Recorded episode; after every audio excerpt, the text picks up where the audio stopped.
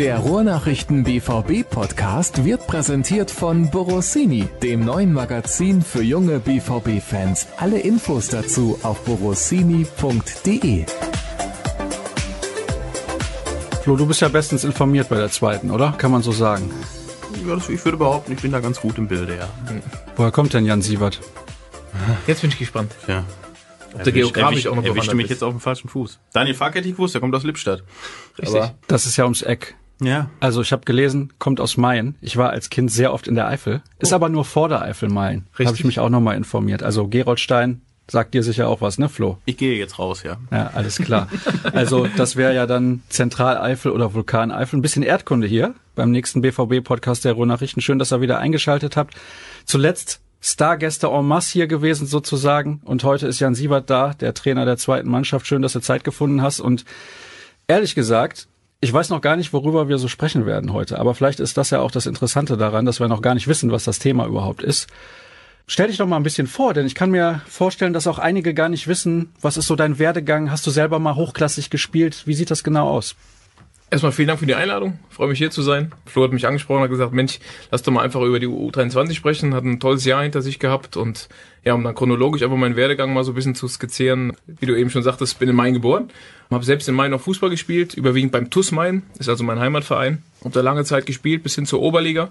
Leider hat's mich dann in einem Jahr viermal zerrissen. Bedeutet, im linken Knie bin ich viermal in einem Jahr operiert worden und dann ging es auch definitiv dadurch nicht mehr weiter ja, habe dann irgendwie meinen Weg wieder in Fußball gefunden. Und zwar über die TuS Koblenz, die äh, damals in der zweiten Liga gespielt hat. Da habe ich dann überwiegend im Videoanalysebereich ja, meine Tätigkeit gefunden, war aber zeitgleich auch für die U23 verantwortlich, erst als Co-Trainer.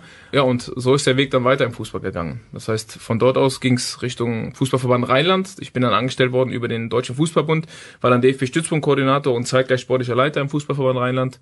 Und ja, dann hat sich der Weg immer weiterentwickelt. Mein Fußballlehrer gemacht, bei mehreren U-Nationalmannschaften Co-Trainer gewesen. Ja, und von da aus bin ich dann Richtung Rot-Weiß Essen. Hab dann gesagt, Mensch, wenn du einen Trainerschein auch dann machst, dann möchtest du auch wieder auf die Wiese und dann überwiegend auch dann nicht nur administrativ tätig sein, sondern insbesondere mit Spielern arbeiten. Das war eigentlich immer so mein Steckenpferd.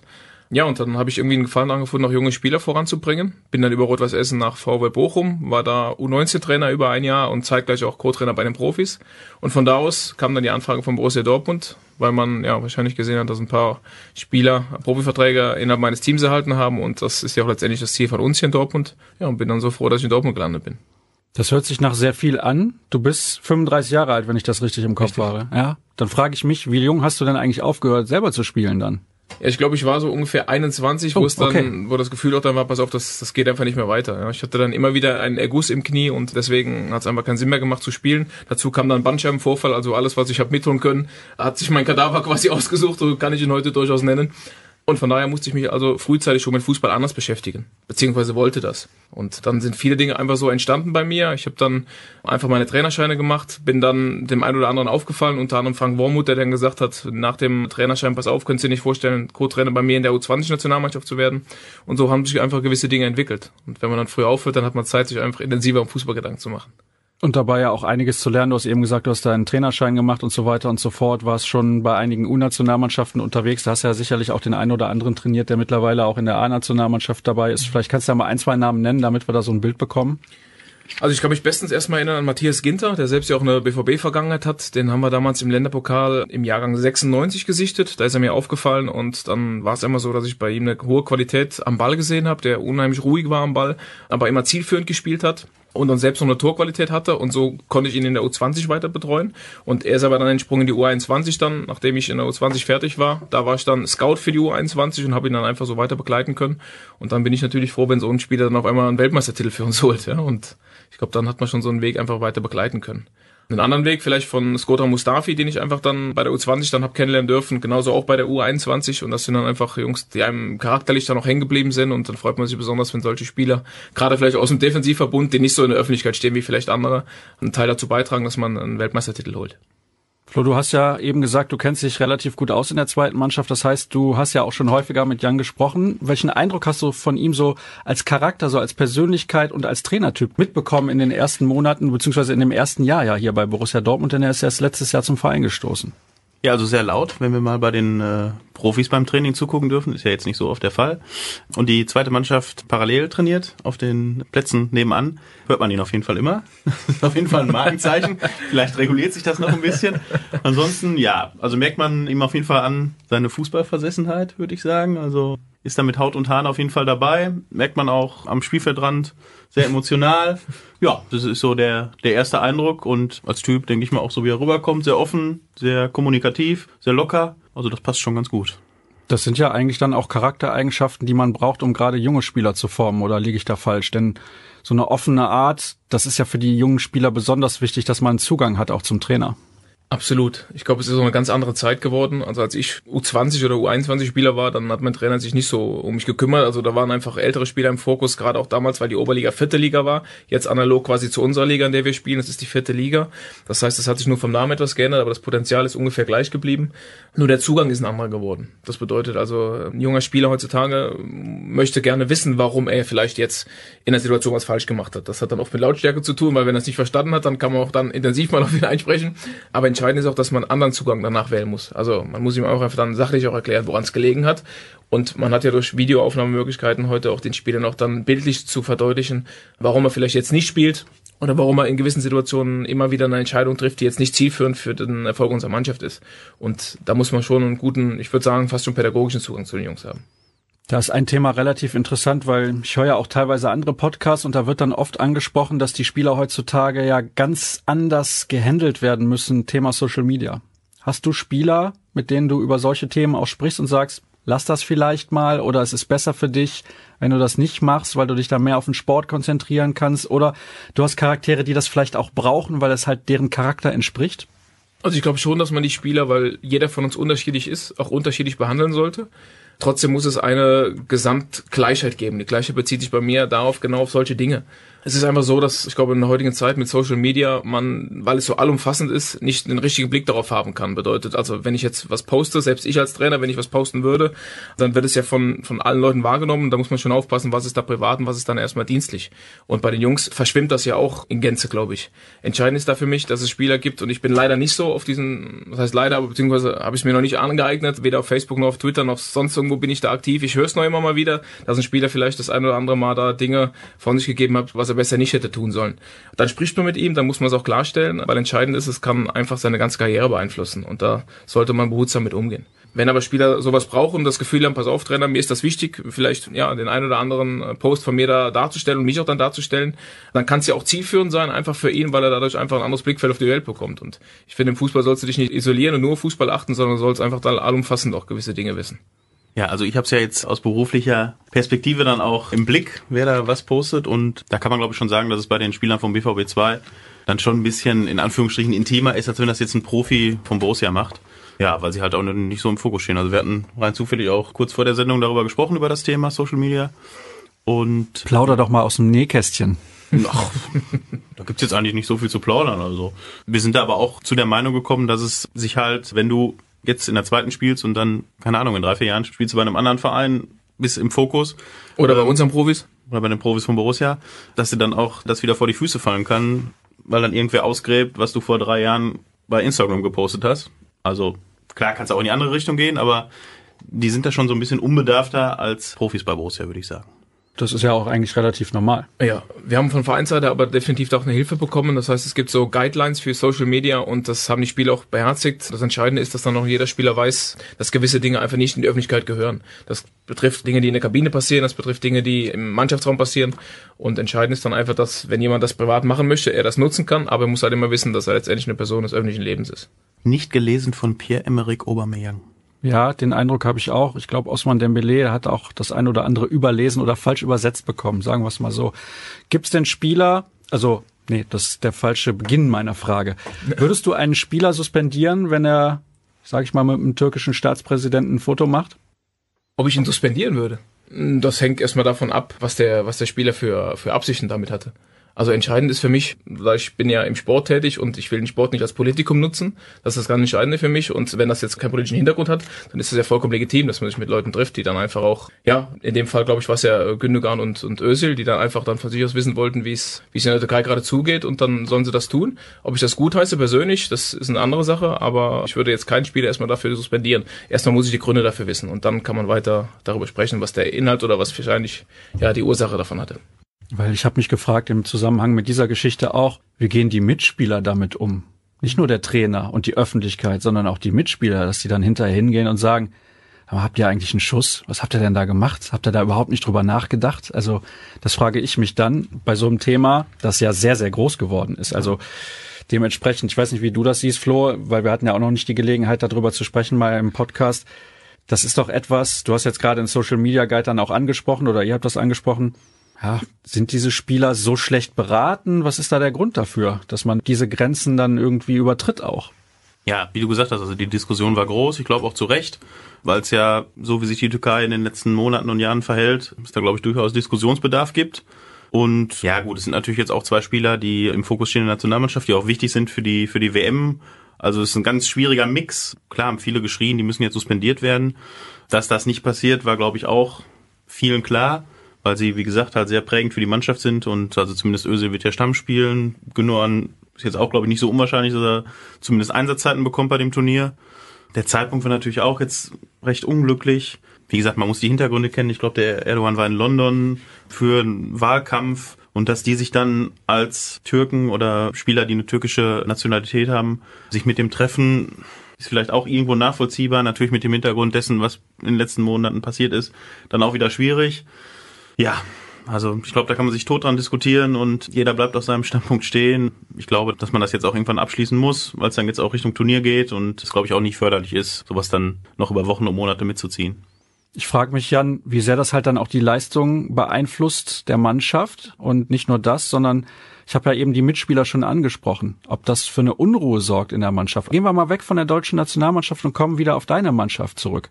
Wie handelst du solche Fälle oder hast du ähnliche Fälle mal gehabt, wo ein Spieler oder zwei Spieler oder drei Spieler, vielleicht war es so eine kleine Clique oder Gruppe in der Mannschaft, völlig über die Stränge geschlagen hat? Und du musst dann eine Entscheidung treffen, wie gehst du damit um und wie rechtfertigst du das auch anderen Spielern dann gegenüber, wenn beispielsweise diese Spieler dann beim nächsten Spiel wieder auf dem Platz stehen?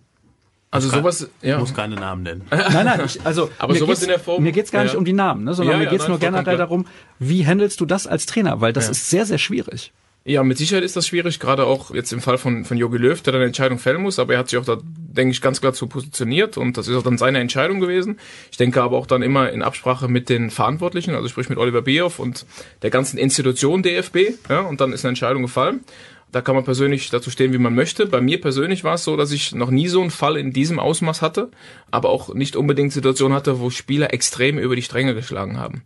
Es ist eher so, dass man ein gutes Mannschaftsgefüge haben muss und auch eine klare Hierarchie innerhalb einer Mannschaft weil dann regen sich gewisse Dinge von ganz alleine. Ich gehe persönlich nicht dazu hin und sanktioniere sofort, sondern ich will erstmal wissen, was denken auch Mitspieler darüber. Und wenn du dann einen guten Kern hast, einen guten Mannschaftskern, gerade auch einen guten Kreis an Stammspielern, an Führungsspielern, die so in der Führungsregel auch dann tätig sind, dann können sich gewisse Dinge auch in der Kabine regeln. Und ich glaube, dass sich dann noch vieles ja, von einem Trainer gar nicht mehr so als, als Ultima Ratio durchbringen lassen muss, sondern es ist eher so, dass du das Gefühl hast, die Mannschaft regelt etwas, aber wenn sie es selbst nicht regeln kann, dann kannst du zur Tat schreiten. Und dann ähm, gibt es dann auch trotzdem immer wieder Rücksprache mit den Spielern. Jetzt ist das so, in deiner Mannschaft aktuell sind die Spieler ungefähr alle gleich alt, kann man so sagen, ne? Ja. Ein paar Ausreißer haben wir mit Massimo Anatelli, der etwas älter ist, aber fast alle im selben Alter, ja. Ist es da deutlich schwieriger, dass sich eine richtige Hierarchie bildet, wenn die eh alle gleich alt sind? Ich glaube, in der Phase kannst du Spieler noch dazu anleiten, dass sie wissen, dass es wichtig ist, dass man eine Hierarchie hat, aber es gibt trotzdem auch schon im gewissen Alter Typen, die sich als Führungsspieler herauskristallisieren. Wir haben selbst in diesem Jahr einen Spieler, der anfangs nicht so viel gespielt hat, der aus der 19 kam, gegen Ende aber viel gespielt hat und in der Hierarchie schon relativ weit oben war. Und entscheidend ist da sein Typus. Und das musst du eher fördern. Es kann nicht jeder ein Führungsspieler sein wollen und vor allen Dingen darfst du auch keinen zum Führungsspieler pressen. Für mich ist das so, das muss sich natürlich herauskristallisieren. Und das sind bei Jungs von der Natur aus so angelegt, die selbst schon mit jungen Jahren sagen können, pass auf, da geht's lang und denen folgen dann auch andere, egal wie alt sie sind. Ja, und das Entscheidende ist, dass es natürlich und authentisch rüberkommen muss. Und ich finde einfach in der heutigen Zeit, man hat oft so eine Diskussion gehabt von, gibt es Führungsspieler, gibt es keine Führungsspieler? Ich sage, es gibt sie noch. Sie treten aber anders auf. Sie regeln viele Dinge auf kleinem Dienstweg. In der früheren Zeit oder auch in der Zeit, als ich noch als Spieler tätig war, ist es sehr publik gemacht worden und heute regeln sie Dinge ja relativ so auf dem auf dem kurzen Dienstweg würde ich es nennen. Ja, das wollte ich nämlich gerade fragen. Wie war das damals? Das ist ja grob 15 Jahre her, dass du auch in der gleich höchsten Spielklasse gespielt hast in der vierten Liga.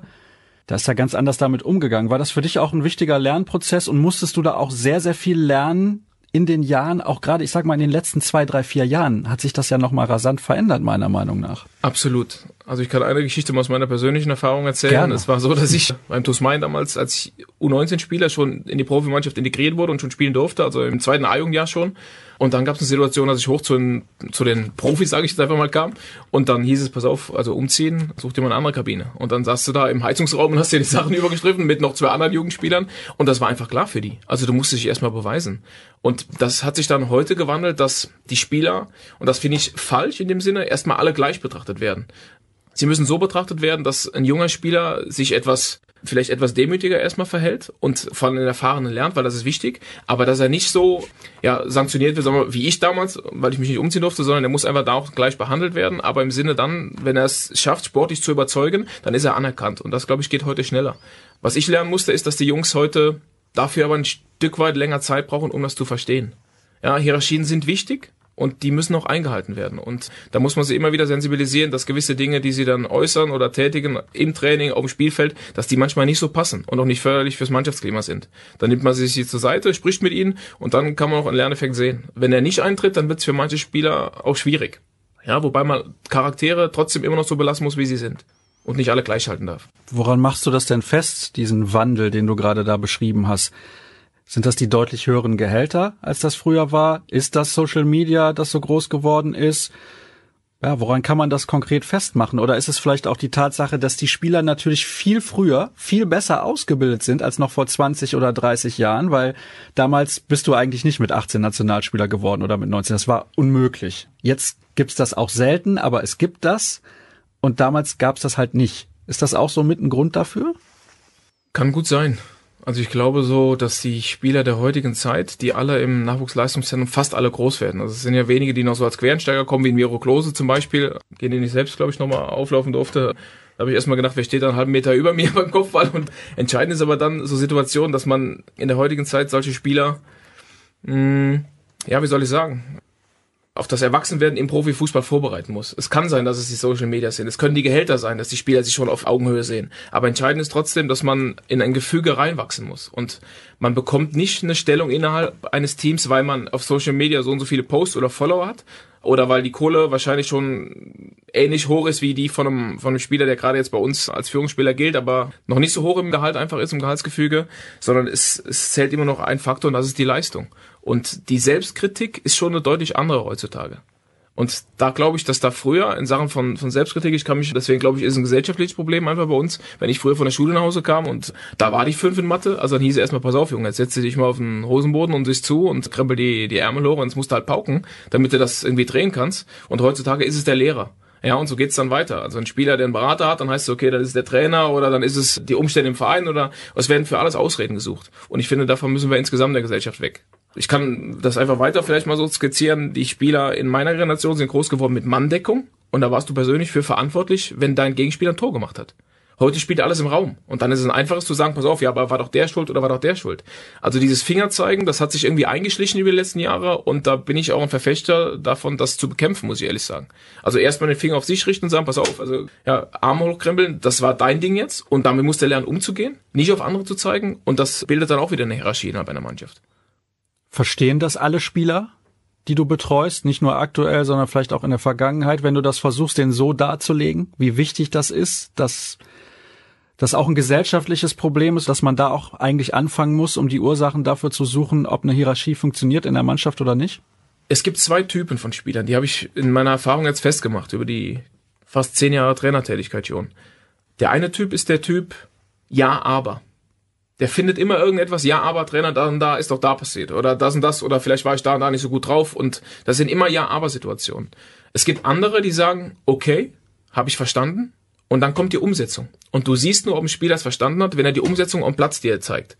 Ja? Der Unterschied zwischen beiden Typen ist folgendes. Der Ja-Aber-Typ ist derjenige, der, oder den ich nachher im Fußball nicht mehr so oft gesehen habe. Obwohl er vielleicht, und da muss ich ehrlich sein, fußballerisch besser war. Aber ich habe ihn nicht mehr gesehen. Also alles, was quasi bei ihm gefunden worden ist, waren Ja-Aber. Das sind dann Spieler geworden, die später Einwechselspieler waren, aber sie haben einfach keine Konstanz mehr bekommen. Die Spieler mit dem Okay und Umsetzung sind die Spieler, die ich dauerhaft gesehen habe im Fußball. Ja, und da gibt's einige Spieler, die ich selbst in der U19 betreut hatte, sowohl in Koblenz als auch Spieler, als ich Cheftrainer bei Rot-Weiß Essen war, die ich aus der U19 hochgezogen habe, die das verstanden haben in jungen Jahren und die jetzt ihren weiteren Sprung gemacht haben. Und viele von denen, die ich jetzt immer noch im Profifußball sehe, zweite, dritte Liga, die habe ich damals einfach so in die Kategorie Okay und Umsetzung eingestuft. Und die anderen, Ja-Aber-Typen, die hatten es einfach schwierig weil sie immer wieder Gründe bei anderen gesucht haben und nicht bei sich. Und das ist dann so, das beschreibt man heute als Kopfproblem bei den Jungs. Ja, der ist ja im Kopf nicht ganz klar oder so. Für mich ist eins ganz wichtig. Du darfst nicht alle Spieler gleich machen. Es gibt Spieler, die sind Führungsspieler aus ihrem Naturell heraus. Die kann man auch als junge Spieler dazu führen und sie begleiten dazu, weil es einfach ein paar Charaktere gibt, die diese Attribute dafür mitbringen. Dann gibt es Spieler, die sogenannte Teamspieler sind, die rennen, die machen und tun, tun alles dafür, dass das Team Erfolg hat, aber wollen gar nicht so auffallen. Und dann gibt es Spieler, die sind Individualisten. Und die musst du ganz anders behandeln als die anderen beiden Typen. Und unterhalb dieser oder innerhalb dieser Gruppe von Individualisten, die einfach anders sein müssen, auch anders behandelt werden müssen, gibt es auch viele, die diese Okay-Einstellung und Umsetzung haben. Die Gruppe der Individualisten, die dieses Ja aber haben, die habe ich nie mehr gesehen im Fußball. Das ist für mich eine Erfahrung, die ich einfach jetzt bis hin zur Nationalmannschaft dann so machen durfte. Das heißt, Flo, wenn ich das jetzt mal richtig zusammenfasse, ist es alles eine Frage der Einstellung des Spielers. Wenn der Spieler die Einstellung hat, er muss immer noch mehr geben, und er hat auch Fehler gemacht und er sieht das auch ein, kann er erfolgreich sein. Wenn es nicht so ist, sieht es nicht so gut aus, selbst wenn er sehr, sehr viel Talent hat. Ja, ich glaube dem Jan da jetzt. das ist schön. Wenn du widersprechen würdest, Flo, dann. Ja, würden wir sofort abbrechen jetzt hier. Nee, also klingt auf jeden Fall alles sehr plausibel. Es wird natürlich auch ein paar Gegenbeispiele geben bei Leuten, die halt eine fußballerisch so eine hohe Klasse haben. Da ist dann auch der Ja-Aber-Typ, landet dann auch in der Bundesliga oder in der Premier League oder in einer anderen ersten Liga. Aber klar, so sollte der Weg sein und ich denke, da fährt man auch in 15 Jahren, 20 Jahren, die du dann Fußball spielst, wahrscheinlich besser als mit der anderen Variante. Von außen betrachtet, ich meine, du kennst ja auch einige der Spieler, aber jetzt nicht so gut, ne? Also auch gar nicht so gut wie Jan, das ist ja logisch, der in der täglichen Arbeit mit den Spielern involviert ist. Was glaubst du denn, wie ausgewogen das ist? Wie viele Ja-Aber-Typen hat er in der Mannschaft? Also bei der U23 ist das, glaube ich, immer eher weniger die Ja-Aber-Typen. Also zumindest seitdem ich so dabei bin. Ich kann jetzt so vier, fünf Jahre, also habe Dave Wagner noch mitgemacht, dann Daniel Farke, jetzt Jan Sievert.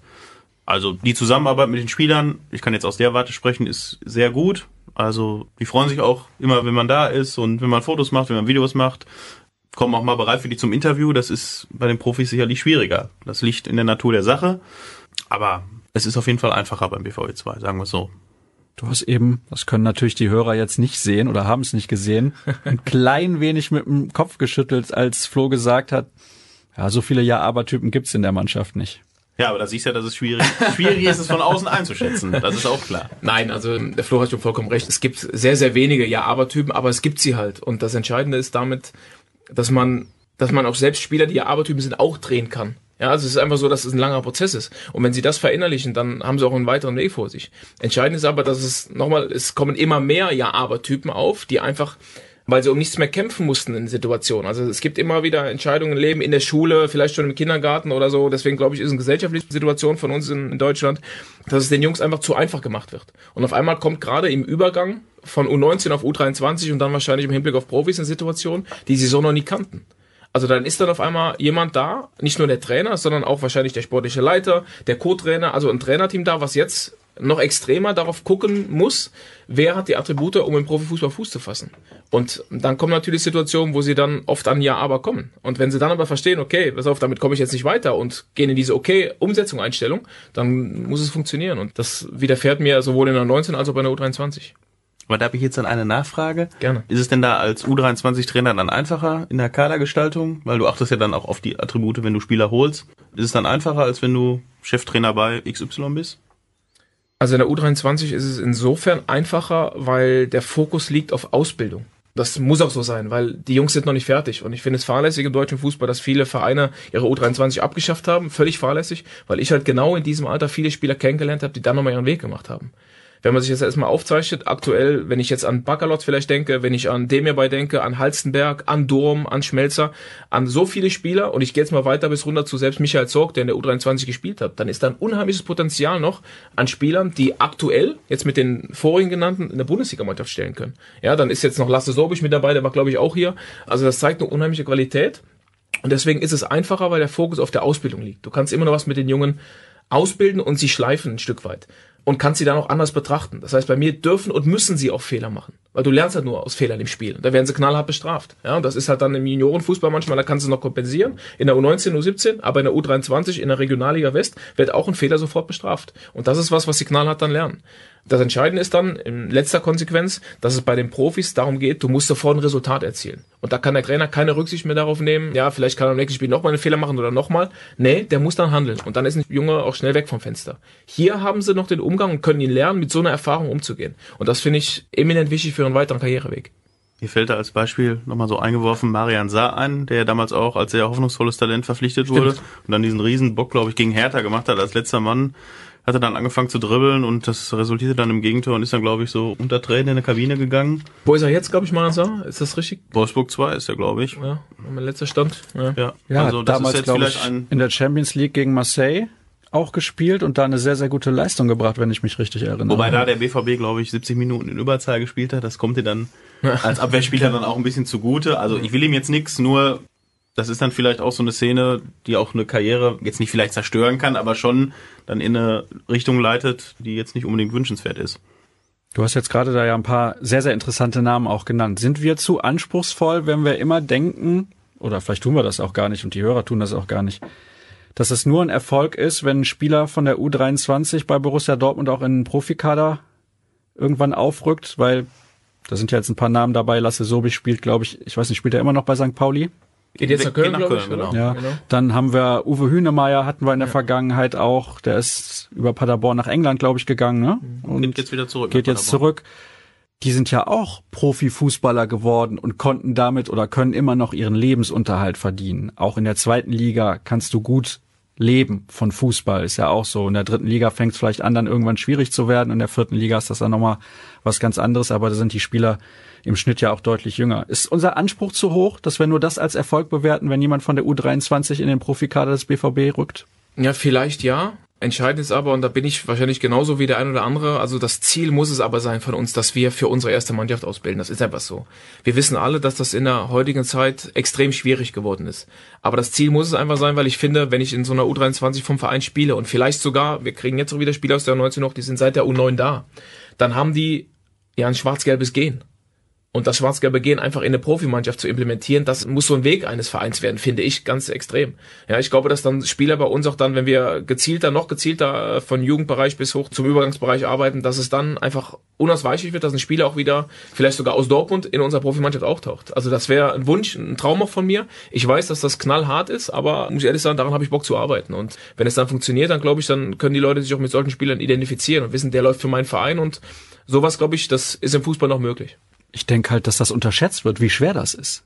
Es wird unterschätzt. Es wird deutlich unterschätzt. Ja, man muss einfach so sehen, dass alle Spieler, die top ausgebildet werden, und wir haben jetzt in Deutschland, glaube ich, von allen Erst- und Zweitligisten Nachwuchsleistungszentren, wo top Arbeit geleistet wird. Und das bedeutet, dass es nicht jeder Junge schaffen kann. Ich glaube, es ist ein ganz geringer prozentualer Anteil, der es dann sofort schafft, in der Profimannschaft Fuß zu fassen. Und alle anderen, die brauchen nochmal so einen U23-Weg. Wenn wir dann stolz darauf sein dürfen, dass ein Demir bei jetzt in Hoffenheim so performt, wenn wir darauf stolz sein dürfen, dass ein Halzenberg, der bei Leipzig jetzt sich leider in den Kreuzbandriss zugezogen hat, wahrscheinlich Nationalspieler ähnlich wie Demir bei geworden wäre. Da muss man sagen, dann hat Borussia Dortmund einen erheblichen Anteil daran. Und das ist schon eine Qualität eines Vereins, die finde ich, die darf man dann auch nicht außer Acht lassen. Kannst du die anderen Clubs verstehen oder die Argumente der Clubs, die gesagt haben, wir melden unsere U23 ab, weil sich das nicht lohnt, weil wir eben nicht genug Spieler auch für den Profikader ausbilden können? Ähm, der Grund, der immer genannt wird, ist, glaube ich, ein finanzieller. Und aus der Sicht habe ich damals, muss ich ehrlich sagen, von noch ein paar Jahren gedacht, ja, könnte Sinn machen. Aus der jetzigen Erfahrung, die ich sowohl in Essen, in Bochum, als auch dann beim Deutschen Fußballbund und jetzt aktuell in der U23, und das Koblenz darf ich auch nicht vergessen mit der U23, den ich jetzt machen darf, muss ich sagen, ich halte es für fahrlässig, eine U23 abzumelden. Es hängt einfach damit zusammen, in der heutigen Zeit ist es so, dass du Spieler hast, die alles schnell durchlaufen, aber es gibt immer noch ein paar, die nachkommen. Und die Summe an Fußballern und an Jungs, die einfach Bock haben am Pölen und einfach vielleicht auch sogar später dazustoßen, die ist immer noch groß genug, dass es ein Junge heutzutage schafft, gerade noch mal im letzten Übergangsbereich, im letzten A-Jugendjahr und dann im Hinblick auf die Senioren, ja, es schafft einmal Fuß zu fassen für eine Profimannschaft. Und die Beispiele gibt es dann doch noch. Und die habe ich jetzt, gerade wenn Spieler aussortiert worden sind aus manchen Nachwuchsleistungszentren, die dann irgendwann wieder kamen, ja, da haben wir jetzt auch einen Fall, ein Spieler von uns, der früher mal in Dortmund war, aber da noch nicht so weit war. Der hat jetzt einen Umweg über einen anderen Verein gefunden, kommt jetzt wieder zu uns zurück. Und ich glaube, dass wir an dem noch was schleifen können, dass wir dann ja einen Wert dann bei Borussia Dortmund für ihn schaffen können. Ich habe da auch ein gutes Beispiel, Marco Reus. Der hat ja auch mal bei Borussia Dortmund Stimmt. gespielt und hat dann einen großen Umweg genommen und ja, Spätstarter ist vielleicht bei ihm ein bisschen übertrieben, aber er hat auch seine Zeit gebraucht, bis er im Profifußball angekommen ist. Damals Umweg Aalen, glaube ich, mit Kevin Großkreuz zusammen. Ja, und auch. Großkreuz selber hat ja diesen Umweg genommen, ist dann wieder bei Borussia Dortmund angekommen, hatte dort große Erfolge. Sprechen wir jetzt mal nicht darüber, was danach gekommen ist, aber damals hatte er auf jeden Fall sehr große Erfolge, Weltmeister geworden. Also das funktioniert halt mit diesem Umweg, wie du das gerade beschrieben hast, oder mit diesem zeitlichen Umweg, sagen wir es mal so. Ja, war ja damals auch ein großes Thema, als er zurückgekommen ist. BVB hat ja eine Aufstiegsklausel gezogen, die er in Gladbach hatte und ja, da gab es natürlich dann auch die ewig Besserwissenden, die gesagt haben, ja, die 20 Millionen hätte man sich jetzt auch sparen können. Aber ich denke, das, was Jan sagt, ist ja dann auch schlüssig und ja, er war dann halt zu dem Zeitpunkt noch nicht so weit, auch wenn er, Marco Ross hat ja auch schon früh in Dortmund gespielt. Ja, hat dann diesen Umweg genommen und wo er heute steht, wissen wir alle.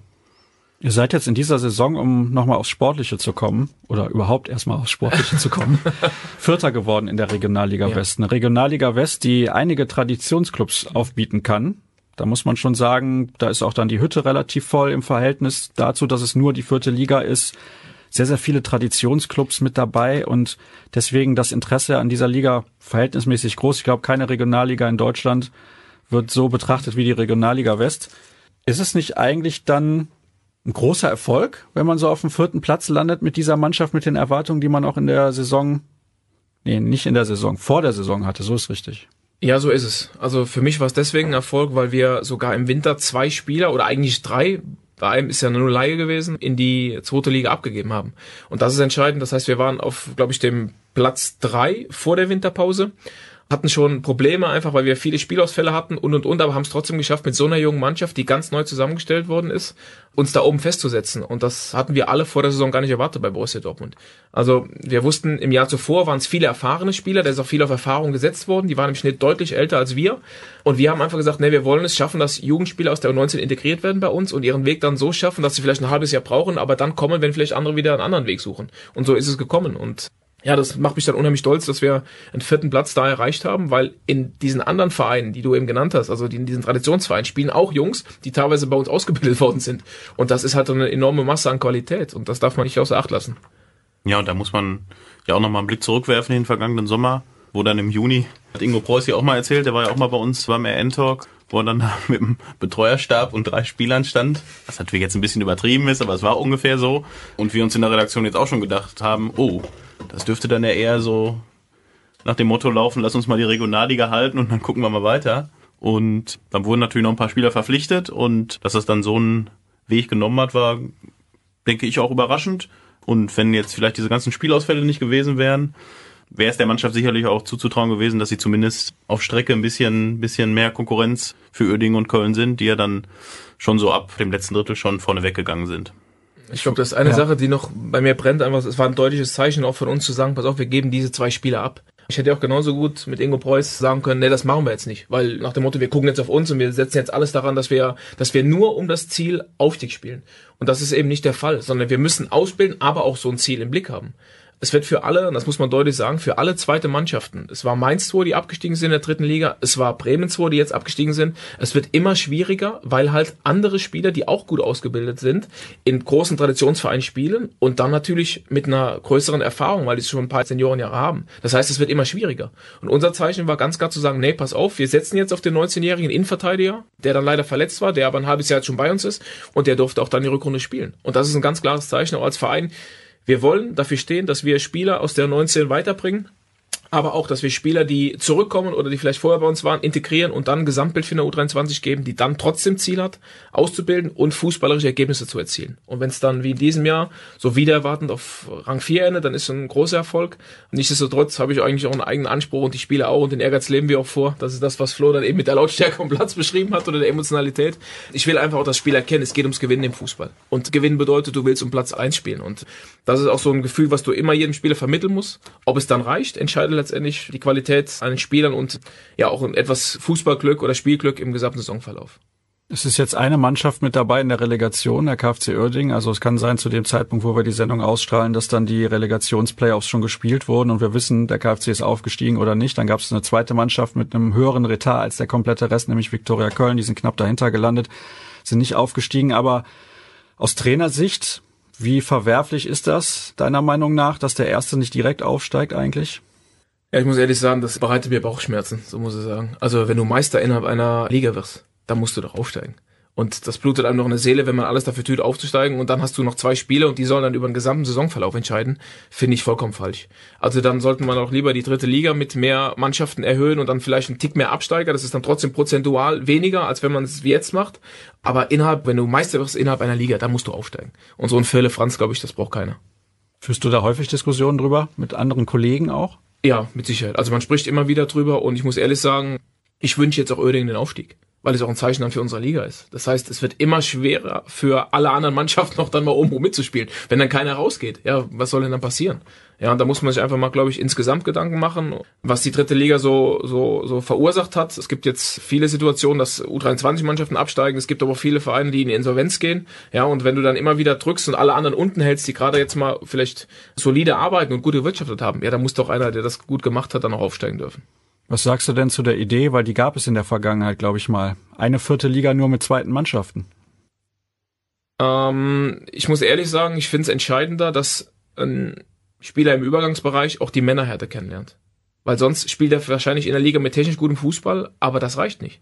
Und ich habe schon Spieler kennenlernen dürfen, die mit U23 Mannschaften gegeneinander gespielt haben und dann hast du gedacht, oh Mensch, er macht aber einen guten Schritt und auf einmal taucht er in der Regionalliga West auf und findet keine Schnitte mehr, weil er einfach dann von einem erfahrenen Spieler abgekocht wird. Da geht es um Körperlichkeit, da geht es um Spielverständnis und da finde ich, da muss ein Junge schon merken, dass Fußball auch eine akustische Komponente hat und bedeutet, es darf auch mal knallen im Spiel. Und finde ich auch dann entscheidend für den weiteren Weg.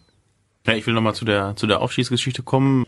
Prominentes Beispiel ist da ja auch 1860 München, die ja jetzt auch, glaube ich, durch die Liga so durchgegangen sind. Und klar, wenn sie jetzt einmal einen schlechten Tag haben, dann sind sie auch nächstes Jahr in der vierten Liga.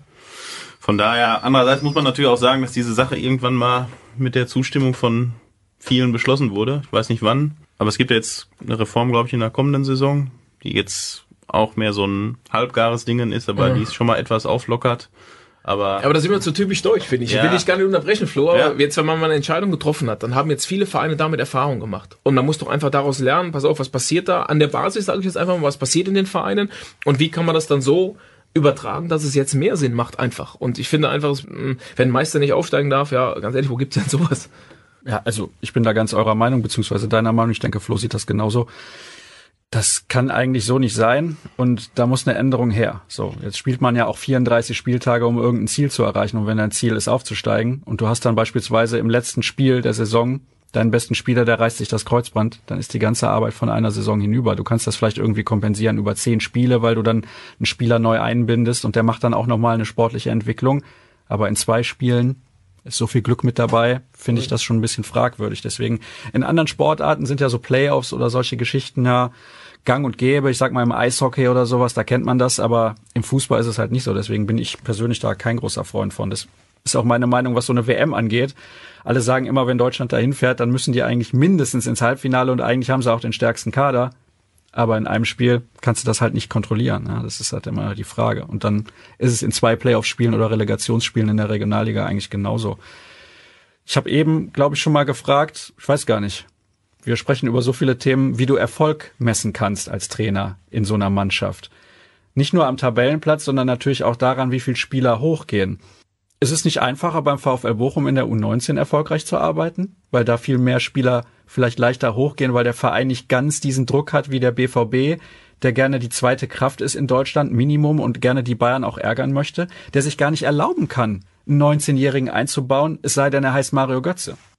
Ja, wir machen es ja trotzdem. Also Jaden Sancho ist ja auch ein junger Spieler und der hat bei mir, glaube ich, drei Spiele gespielt oder war bei mir im Training und hat sich dann akklimatisiert bei uns. Aber entschuldige, wenn ich dich da unterbreche. Aber das ist ein Neuzugang komplett von außen, den ihr nicht selber ausgebildet habt, als er noch 13, 14, 15 Jahre alt war. Das ist richtig, aber ein Jakob von Larsen, der bei uns jetzt, denke ich, wieder zurückkommt, so habe ich zumindest gelesen, dann sieht man auch, dass Spieler oder wie ein Janis Bonus natürlich die Qualität auch vorweisen können. Und entscheidend ist dann, wie haben sie sich jetzt weiterentwickelt, auch nach einer Leihe. Und dann kann es ja trotzdem sein, dass es bei uns funktioniert auf die Frage, ob es einfach ist beim VW Bochum, stimmt, weil natürlich der Blick ist ein anderer. Das heißt, beim VW Bochum durfte ich dahingehend ausbilden, junge Spieler in Profikader zu bekommen, was auch funktioniert hat. Ich glaube insgesamt sechs Stück nach einem Jahr. Das war schon beachtlich. Und das ist sehr viel. Ja, absolut. Und das hat mich auch stolz gemacht, muss ich sagen. Wahrscheinlich bin ich auch da dem BVB-Verantwortlichen aufgefallen. Entscheidend war es aber, dass du das nie persönlich nur auf dich beziehen darfst, sondern die Konstellation gibt das her. Also du kannst gut arbeiten, du musst deine Arbeit dafür sprechen lassen. Und deswegen arbeite ich jetzt einfach auf den Fokus, wir müssen es schaffen, Spieler auszubilden, die Richtung Champions League kommen können, weil das ist unser Anspruch bei Borussia Dortmund und auch in der Bundesliga spielen können. Aber die, die gesamte Qualität, die vorher im Nachwuchsleistungszentrum schon vorhanden ist, ist natürlich dann schon mal höher als beim VW Bochum, der natürlich etwas kleiner, sowohl im Budget als aber auch dann in der Summe der Qualitätsspieler arbeiten muss. Sehr interessant. Ich könnte mich noch sehr lange über dieses Thema unterhalten. Ich weiß gar nicht, wie lange wir hier im Studio bleiben dürfen bei den Kollegen von Radio 91.2. Irgendwann kommt dann wieder jemand mit dem erhobenen Zeigenfinger an der Scheibe vorbei und sagt, nee, nee, ihr müsst bald raus. Flo, hast du vielleicht noch ein, zwei Themen, die wir mal anreißen können, die wir bislang noch nicht besprochen haben? Ja, vielleicht mal einmal kurz den Bogen zu den Profis zu spannen. So ganz kommt man ja nicht dran vorbei. Wir hatten ja vorhin das Thema Hierarchie. Die war ja oder ist beim BVB in dieser Saison jetzt nicht so ganz, nicht so ganz wunderbar gelungen. Wie siehst du das von ja, von außen ist jetzt übertrieben, man, man tauscht sich ja auch aus, du bist nah dran. Natürlich nicht bei allen Sachen, aber wie bewertest du das? Ähm, also erstmal eine grundsätzliche Sache. Ich finde, das haben wir eben auch dann mit dem Thema Social Media umrissen. Ich habe immer so den Vergleich aufgetan. Ich bin damals groß geworden, so 1990. Das war meine erste WM, an die ich mich erinnern kann. Und dann habe ich an Anni Brehme gedacht, wie er den Elfmeter da versenkt hat und habe dann einfach mal versucht, das Gleiche zu übertragen auf Mario Götze. Jetzt in der Zeit, der steht ganz anders im Fokus als Anni Brehme, aber beide machen entscheidend ein Tor, was uns zum Weltmeister geführt hat, aber Andi Bremer wurde damals mit einem ganz anderen Maßstab bemessen als jetzt heute Mario Götze. Und so kommen jetzt solche Dinge auf. Das heißt, die Öffentlichkeit hat einen ganz anderen Fokus drauf und das bewirkt was mit dem Spieler. Ja, und ich muss ehrlich sagen, in der Diskussion hat mir Mario schon sehr, sehr oft leid getan, weil ich einfach denke, Mensch, wie wird er da gesehen oder wie versucht man dann damit umzugehen? Entscheidend ist aber trotzdem eins, ein Spieler muss liefern, das ist einfach so und genauso muss ein Trainer liefern und da muss man, da muss man sehen, dass bei uns, glaube ich, die, die Situation erkannt worden ist vom Verein und darauf auch gezielt eingewirkt wird und ja, da muss ich sagen, bin ich selbst gespannt, wie man das handhabt und da werde ich auch selbst mit Sicherheit etwas von lernen können im nächsten Jahr. Wie oft sprichst du denn mit jemandem wie Michael Zorg beispielsweise? Also immer, wenn wir uns sehen, auf jeden Fall. Das ist klar, weil ähm, das ist schon mal ein gutes Zeichen. Ja, das ist schon mal ein gutes Zeichen. Genauso ist es. Aber es war zum Beispiel in der Anfangszeit so, dass wir sehr viel Austausch hatten mit Peter Bosch gerade zu Beginn der Saison, da haben viele Spieler von uns bei den Profis mittrainiert. Da war es aber auch so, dass wir gemeinsam Testspiele bestritten haben und da war ein sehr reger Austausch. Dann hat sich natürlich eine ganz andere Situation bei den Profis herauskristallisiert. Dann gab es diesen Umbruch im Winter mit Peter Stöger und dann war es so, dass natürlich da erstmal auf ein Ziel hingearbeitet worden ist und zwar das Qualifizieren für die Champions League, was wir dann noch Gott sei Dank erreicht haben. Das heißt, da war es etwas weniger, weil man natürlich auch dann innerhalb des Kaders so geblieben ist und dann war der Austausch etwas weniger. Ich denke, dass es jetzt im Sommer wieder ganz anders wird, weil seitdem bekannt ist, dass Lucien Favre Trainer ist, dann hört man sich natürlich auch um und man weiß, dass er sehr viel Wert auf eine zweite Mannschaft auch gelegt hat bei seinen vorigen Stationen und darauf freue ich mich, ehrlich gesagt. Das wird eine sehr interessante Zusammenarbeit für dich dann also. Denke ich auch, denke ich auch. Man kann mit Sicherheit viel noch lernen von einem Trainer, der schon viel Erfahrung in der Bundesliga, aber auch international vorweisen kann. Und dann freue ich mich darauf, wenn wir es vielleicht schaffen, gemeinsam einen Spieler von der U23 in seinen Fokus zu bringen. Dafür muss er natürlich auch dann mittrainieren, dafür muss man diese Spieler sehen und da, glaube ich, hat der Verein aber auch ein Augenmerk drauf. Ja, eine zweite Frage habe ich auch noch. Wir haben uns letzte Woche schon mal so im Interview getroffen. Das ist aber nur in der Zeitung und online erschienen, also hatten wir jetzt nicht im Podcast. Du hattest ja ein Angebot aus England und hast dich da aber auch klar positioniert, wie du damit umgehst. Kannst du das jetzt vielleicht hier nochmal zum Besten geben? Ja, es ist einfach so, dass ich mich unheimlich wohlgefühlt habe im Verein. Also ich finde, Borussia Dortmund ist eine Hausmarke und ich bin unheimlich stolz, dass ich hier arbeiten darf. Bei mir sind Dinge einfach so entstanden, weil ich mich nur auf meine Arbeit konzentriert habe und nicht gesagt habe, ich habe so einen Karriereplan, sondern ich will einfach gute Arbeit liefern und dann glaube ich, wird man auch gesehen. Und deswegen will ich da nicht sprunghaft sein, wenn es ja, direkt beim ersten Angebot, ja, wenn man dann denkt, man muss jetzt gehen und man muss nur auf das Geld achten. So tick ich nicht, muss ich ehrlicherweise sagen, sondern ich habe mit meinen Jungs was angefangen und der Weg ist definitiv noch nicht zu Ende. Und das Entscheidende dabei war auch, dass ich so viel Wertschätzung vom Verein bekommen habe, dass ich mich auf eine weitere Zusammenarbeit freue. Und das ist, finde ich, ein Wert in der heutigen Zeit, der sehr, sehr viel wert ist, aber auf den manche nicht mehr Wert legen. Und dementsprechend freue ich mich auf die nächste Saison, freue mich auf die Arbeit mit meinem Trainerteam, mit meinen Spielern und mit den Verantwortlichen von Borussia Dortmund. Und deswegen glaube ich auch, war es für mich persönlich die richtige Entscheidung, hier zu bleiben. Ich weiß nicht, wie sehr du darüber sprechen darfst, aber zunächst mal ist überhaupt bekannt, welcher Verein Interesse an dir hatte. War das in der Öffentlichkeit? Welcher Verein war das? Das darf ich. Es waren die Queens Park Rangers, die Genau. Interesse hatten. Gab auch noch andere Optionen, aber für mich war es einmal so, dass ich da ganz klar gesagt habe, pass auf, die Arbeit bei Borussia Dortmund, die ist noch nicht beendet und die will ich auch weiter fortführen. Das war nur der erste Teil meiner Frage. Jetzt kommt nämlich der zweite Teil und da weiß ich nicht, was du dazu sagen wirst. Weiß ist, ich das, auch nicht. ist das deutlich mehr Geld, das die bieten da in England, wo du auch sagst, am Ende ist das vielleicht dann der entscheidende Grund, weil wer weiß, wie viele Jahre ich in dem Geschäft noch erfolgreich arbeiten kann. Ich muss das einfach annehmen. Ich meine, du hast es jetzt nicht gemacht, aber ist das eine Summe, wo du diesen Faktor zu einem richtigen Faktor werden lassen musst? Ich persönlich für mich habe es nicht getan. Aber es ist deutlich mehr Geld gewesen, das ist immer so. Aber ich finde, das ist nicht alles, sondern da gehört für mich als Trainer auch Familienglück dazu. Und meine Familie fühlt sich unheimlich wohl in Dortmund. Ich habe einen kleinen Sohnemann, der unheimlich sich schnell hier integrieren konnte im Umfeld und meine Frau ist unheimlich glücklich. Und für mich war es auch dann so, dass das im Vordergrund steht. Der Wert Geld, das ist Papier und da sind Scheine drauf und da ist irgendwas gedruckt. Aber es darf nicht das vorrangige Ziel sein. Ich glaube einfach an meine Arbeit. und Ich glaube, wenn ich weiter gut arbeite, dann gibt's Konstellationen, die wahrscheinlich dazu führen, dass man irgendwann auch nochmal eine Chance bekommt. Aber die jetzige, die wollte ich nicht nur wegen Geld annehmen. Das wäre vollkommen falsch. Bemerkenswert, Flo. Ja, fand ich in dem Interview schon letzte Woche. Ist eine klare Aussage und denke, damit kann man dann auch von unserer Seite aus sehr gut mitarbeiten. Wenn uns jetzt Axel Springer anruft, was machen wir dann? Gehen wir dann weg von den Ruhrnachrichten, weil es deutlich mehr Geld ist? Ich meine, gut, das ist ja in allen Berufsfeldern irgendwie mal vielleicht ein Thema und das muss dann jeder mit sich selber ausmachen, denke ich. Also da ist, da ist auch die Ich hätte Leben- jetzt von dir gerne gehört, auf gar keinen Fall gehst du dahin. Boulevard machst du nicht. Nein, also ich bin hier zufrieden, von daher sehe ich Ja, jetzt erstmal das kein- wollte ich hören. Deine jetzt erstmal- Familie fühlt sich hier wohl. klar. kein, kein Grund hier wegzugehen. Also Jetzt ne? hat er die Flo. Ja, eben, deswegen, das wollte ich nämlich sagen. Das kann ja wohl nicht ja, sein. wie sieht Nach das bei dem dir Statement, aus? Du bist ja auch freischaffender Künstler. ich bin freischaffender Künstler, eben. Du, ja, aber gibt's denn da nicht äh, auch dann vielleicht meine Ambition, nicht mehr freischaffender Künstler zu sein? also ich bin ganz ehrlich, ich mag das so. Weil du bist natürlich flexibel. Du kannst mit vielen Kollegen zusammenarbeiten und kannst auf ganz viele Facetten blicken und deswegen, ich finde das relativ angenehm. Klar kann man auf der anderen Seite sagen, du hast relativ viel Druck, weil du musst immer liefern und du hast vielleicht nicht mal eine Woche oder zwei, wo du auch in Urlaub fahren kannst. Also ich weiß nicht, wie das bei dir aussieht, Jan. Kannst du dich im Urlaub eigentlich noch richtig erholen Was, was heißt denn? Urlaub? Könnt ihr mir den Begriff Ja, Urlaub erklären? Das ist es, das ist es. Darauf wollte ich hinaus. Also ich muss ehrlich sagen, Urlaub in dem Sinne gibt's nicht als Trainer. Also ich habe nicht diesen Begriff Urlaub, sondern ich habe Zeit, in der ich trainiere und ich habe Zeit, in der ich nicht trainiere und dann aber trotzdem meinen Kader zusammenstelle oder es immer wieder Dinge anlegen, die entscheidend sind. Ja, die entscheidend sind einfach für die neue Saison und vor der Saison oder nach der Saison ist sofort wieder vor der Saison. Das heißt, wenn du in der Mühle drin steckst, dann musst du dir irgendwie einteilen, dass du zur Ruhe und zur Kraft kommst. Das ist bei mir ein ganz entscheidender Faktor, ist Familie, da wo ich sofort abschalten kann, wenn ich nach Hause komme. Aber es gibt in der Tat jetzt zehn Tage, wo ich weg bin mit meiner Familie und da bin ich auch vollkommen weg vom Fußball. Dann tanke ich auch innerhalb dieser zehn Tage absolut Kraft dafür. Aber auch jetzt, wo keine Trainingszeit ist, dann bin ich in Kontakt mit Ingo Preuß, unserem sportlichen Leiter. Wir sind in Kontakt mit der U19, mit den Profis, einfach was passiert und wie müssen wir unseren Kader zusammenstellen.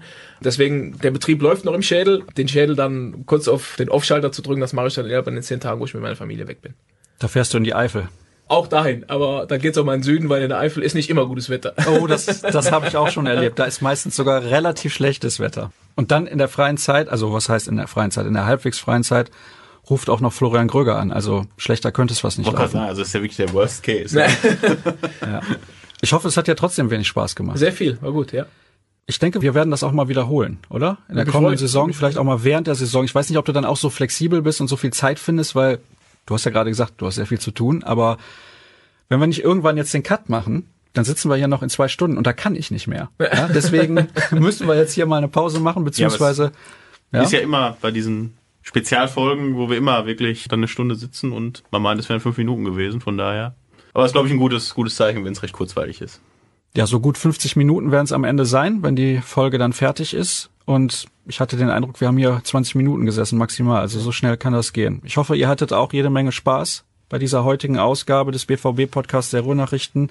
Alle Infos wie immer unter ruhrnachrichten.de, bei Twitter at rnbvb. Jan ist dort nicht zu finden, auch Noch nicht, bei nicht. Facebook, auch nicht bei Instagram, nirgendwo. Flo natürlich überall, vor allem bei Twitter unter rn-florian. Mich findet ihr dort unter Start und dann hören wir uns demnächst wieder. Bis dann.